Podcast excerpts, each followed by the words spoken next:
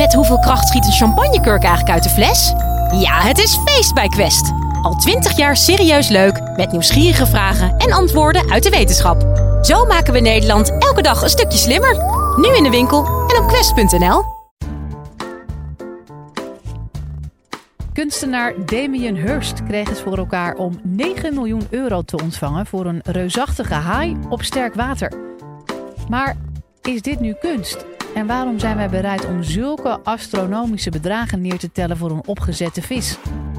Kunsthistoricus Henk van Os van de Universiteit van Amsterdam vertelt je in deze podcast hoe de waarde van zulke kunststukken wordt vastgesteld en wat iemand tot een succesvol kunstenaar maakt. Live vanuit Club Air is dit de Universiteit van Nederland.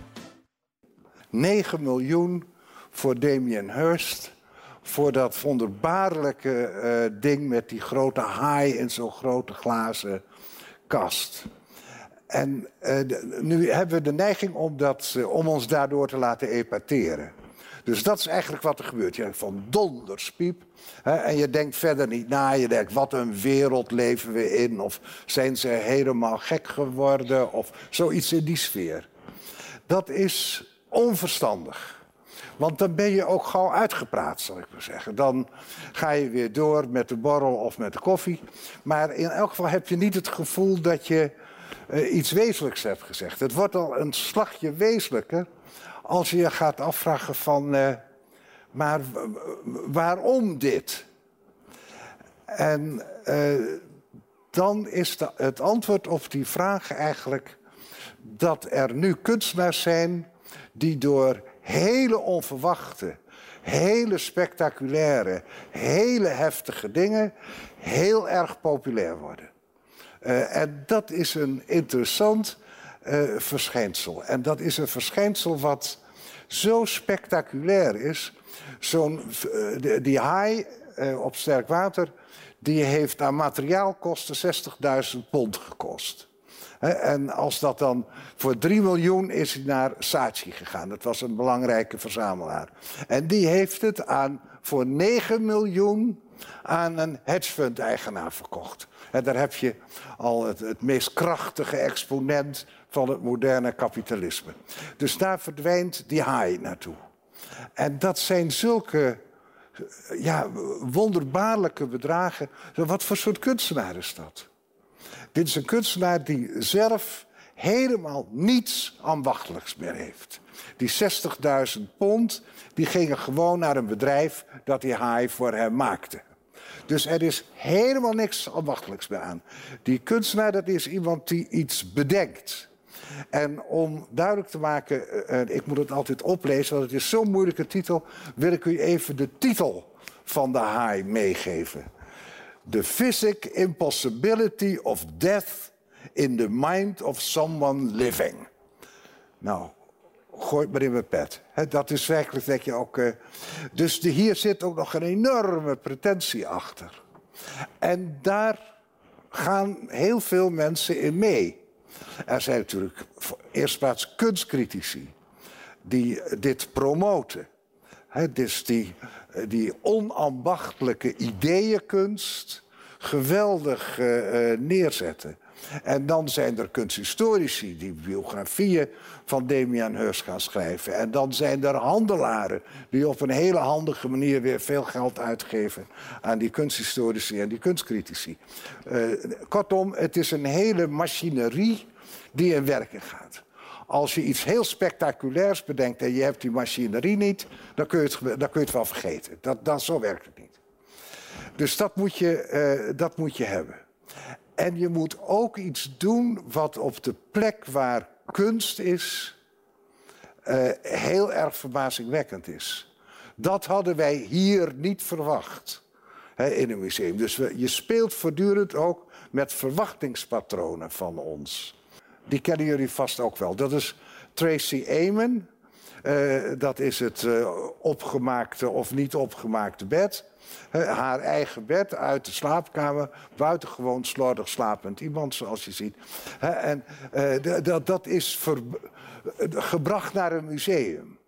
En alleen al die overgang, die, die transfer van die hele smerige handel in die slaapkamer naar een museumzaal, maakt dat onze verwachtingen zo klappen op wat daar getoond wordt, dat mensen zeggen: wauw. En dat dat iets, iets spannends gaat worden. Uh, nu hebben we iets te pakken. Nou hebben we tenminste gewoon in ieder geval ons best gedaan om het een beetje te beschrijven wat er aan de hand is voor, voor onze ogen. En dan is het eerste wat de cultuurhistoricus moet zeggen. Maar luister eens, dat hebben we al eens gehad. En dat wordt het historisch interessant. En dat was in de tijd rondom 1900. En in die tijd was er een kunstenaar in München die helemaal vergeten was en nu weer meer aandacht krijgt, veel meer. En die man heet Frans von Stuck. En die maakte weliswaar schilderijen, maar schilderijen met een hele wonderlijke pretentie. Dat is een heel groot schilderij. En als je in het Stoekmuseum in zijn oude huis, de Stoekvilla aan de Prins in München binnenkomt, dan ontmoet je die man. En die man is een engel. En die man is de engel. Welke engel is dat? Die bewaakt het paradijs met een heel groot zwaard. Dat is de engel Michael. Die staat met een groot zwaard voor het paradijs. En niemand kan daar meer in. Hij beschikt over een toverwereld achter hem. Een paradijselijke wereld van, van licht. En die paradijselijke wereld zegt van, kijk, weet je wat zo leuk is? Wie is deze man? Wie is deze Gabriel? Dit is een zelfportret van de kunstenaar. Wat denk je daarvan? Een zelfportret van de kunstenaar die zichzelf met deze enorme potentie neerzet. Het is eigenlijk een beetje vergelijkbare pretentie uh, als van Tracy Emin en Damien Hirst. Ik bedenk dingen, ik heb contact met, uh, met gedachtenwerelden die absoluut niet van jullie zijn. Jullie zijn het klootjesvolk en ik zet iets neer wat daar ver bovenuit gaat. Ik kan jullie makkelijk epateren op die manier. En ik bewaak een wereld, en dat is wat Van Stoek zegt, waar kennelijk de verbeelding heerst, waar kennelijk het licht is aangegaan, een wereld van lust en leven waar wij van verstoten zijn. Dat beeld van de kunstenaar, wat in de Renaissance is begonnen in de 15e eeuw, dat is steeds groter en groter geworden. En met de romantiek neemt dat dit soort exuberante vormen aan. En dat komt dan uiteindelijk bij Damien Hirst. En nou is het zo dat uh, die Van Stoek, die viert letterlijk zijn leven. Hij heeft een enorme villa in München, een antieke villa, antiek van de pagane wereld. Heel München gelooft in hem. Heel München komt op met grote fakkels en met alles wat je je maar voor kunt stellen om zijn vijftigste verjaardag te vieren.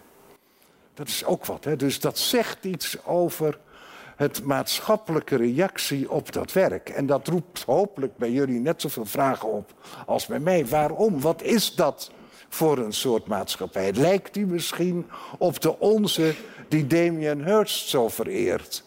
Of is dit nog weer iets anders? Of wat is dit? Die maatschappij, die, die wereld van München, die de kunstenaars vorst vereerd op zijn vijftigste verjaardag. En eventjes, als ze uitgezongen zijn, dan komt Van Stoek zelf door de deuren van de feestzaal naar zijn balkon, dat daar apart voor is gebouwd, en overschouwt de menigte die hem is komen gelukwensen met die fakkeloptocht. En achter hem, jazeker, is die wereld van het licht. Net zoals dat bij Von Stoek als Michael te zien was. Een paradijswereld waar die hij, dat eenzame silhouet voor dat licht, vertegenwoordigt. En dan gaan we naar binnen toe. Dit is de wereld van de viering met licht en lust en vreugde en drank en vrolijkheid. Een fantastische wereld met enorme allure. En weet u wie die twee schilderijen heeft gemaakt? Von Stoek zelf. Om vooral ook aan al diegenen die daar niet bij waren te laten zien wat voor een soort kunstenaar hij is. Die kunstenaar die, die kan erop losleven. Die kan zich alles permitteren. Alles wat de burgerij onderdrukt, verstopt, wegschuift, dat belichaamt de kunstenaar. Letterlijk belichaam. En in het München van die tijd, wat toch werkelijk ook stevig uitblonkt in uh, uh, grote truttigheid, daar is deze man een soort van wonderwerker. En het grappige is dat iedereen zo weinig zeker is van zijn eigen normen en waarden, dat hij zich denkt: oh, dit is het, dit is het ware leven voor mij. Dus dat is zo spannend eigenlijk, dat je de kunstenaar ziet als iemand die een heel bestaan vertegenwoordigt waar jij geen deel van hebt en uitmaakt. En die kunstenaar die vertegenwoordigt iets dat jij alleen maar kan voelen, bedenken, een beetje zien door de kunst die die man bedenkt en produceert. En dan denk ik nog even aan mijn werk vroeger was over kunstenaars uit Siena in Italië. Uit de 14e en 15e eeuw. En die mensen, die waren ambachtslieden. Die mensen die hoorden tot het gilde van de meubelmakers. En langzamerhand, met de renaissance, met genieën als Leonardo da Vinci, Michelangelo, Raphaël, die werkten voor grote vorsten, werden die kunstenaars opgetild uit hun sociale organisatie. En die werden als vertegenwoordigers van een geheimzinnig leven en een grote vondsten. Die bedachten van allerlei eh, dingen.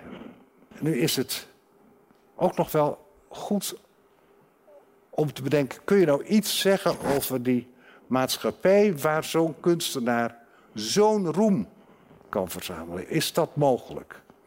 En nu juist door die vergelijking te maken, want die hedgefund-eigenaar van Damien Hirst uh, en de verzamelaars van Frans von Stoek, die hadden één ding gemeen. Ze waren steen en steenrijk. Het waren nieuwe rijken in het algemeen. Ze waren heel snel rijk geworden. En die mensen die, ja, die hadden eigenlijk helemaal geen cultuur. Nou, een boekje lezen is toch wel heel veel inspanning meteen natuurlijk. Dus dat maar een schilderijtje kopen, dat konden ze wel. Of een kunstwerk aanschaffen, dat is een stuk eenvoudiger. en vandaar dat je ziet dat, een hele, eh, dat zo'n hele grote groep van mensen, om het nu maar toch eens even marxistisch te zeggen, van het arbeidsloze inkomen, uh, uh, mensen van het arbeidsloze inkomen, dat waren uh, per, par excellence de mensen die helemaal liepen voor Von Stoek en een eeuw later voor Damien Hirst. Heeft deze podcast je nou geprikkeld om meer te weten te komen over de wetenschappelijke wereld? Maak je borst dan maar nat, want de Universiteit van Nederland komt met een nieuwe podcast genaamd Lableven. Deze zomer reizen we door heel het land om 14 unieke laboratoria van 14 verschillende universiteiten te bezoeken. Iedere woensdag hoor je de ins en outs van wat er speelt in het lab. Maar ook wie de wetenschapper achter het onderzoek is. Want wetenschappers zijn tenslotte ook maar gewoon mensen. We luisteren nu onze nieuwe podcast Lab Leven.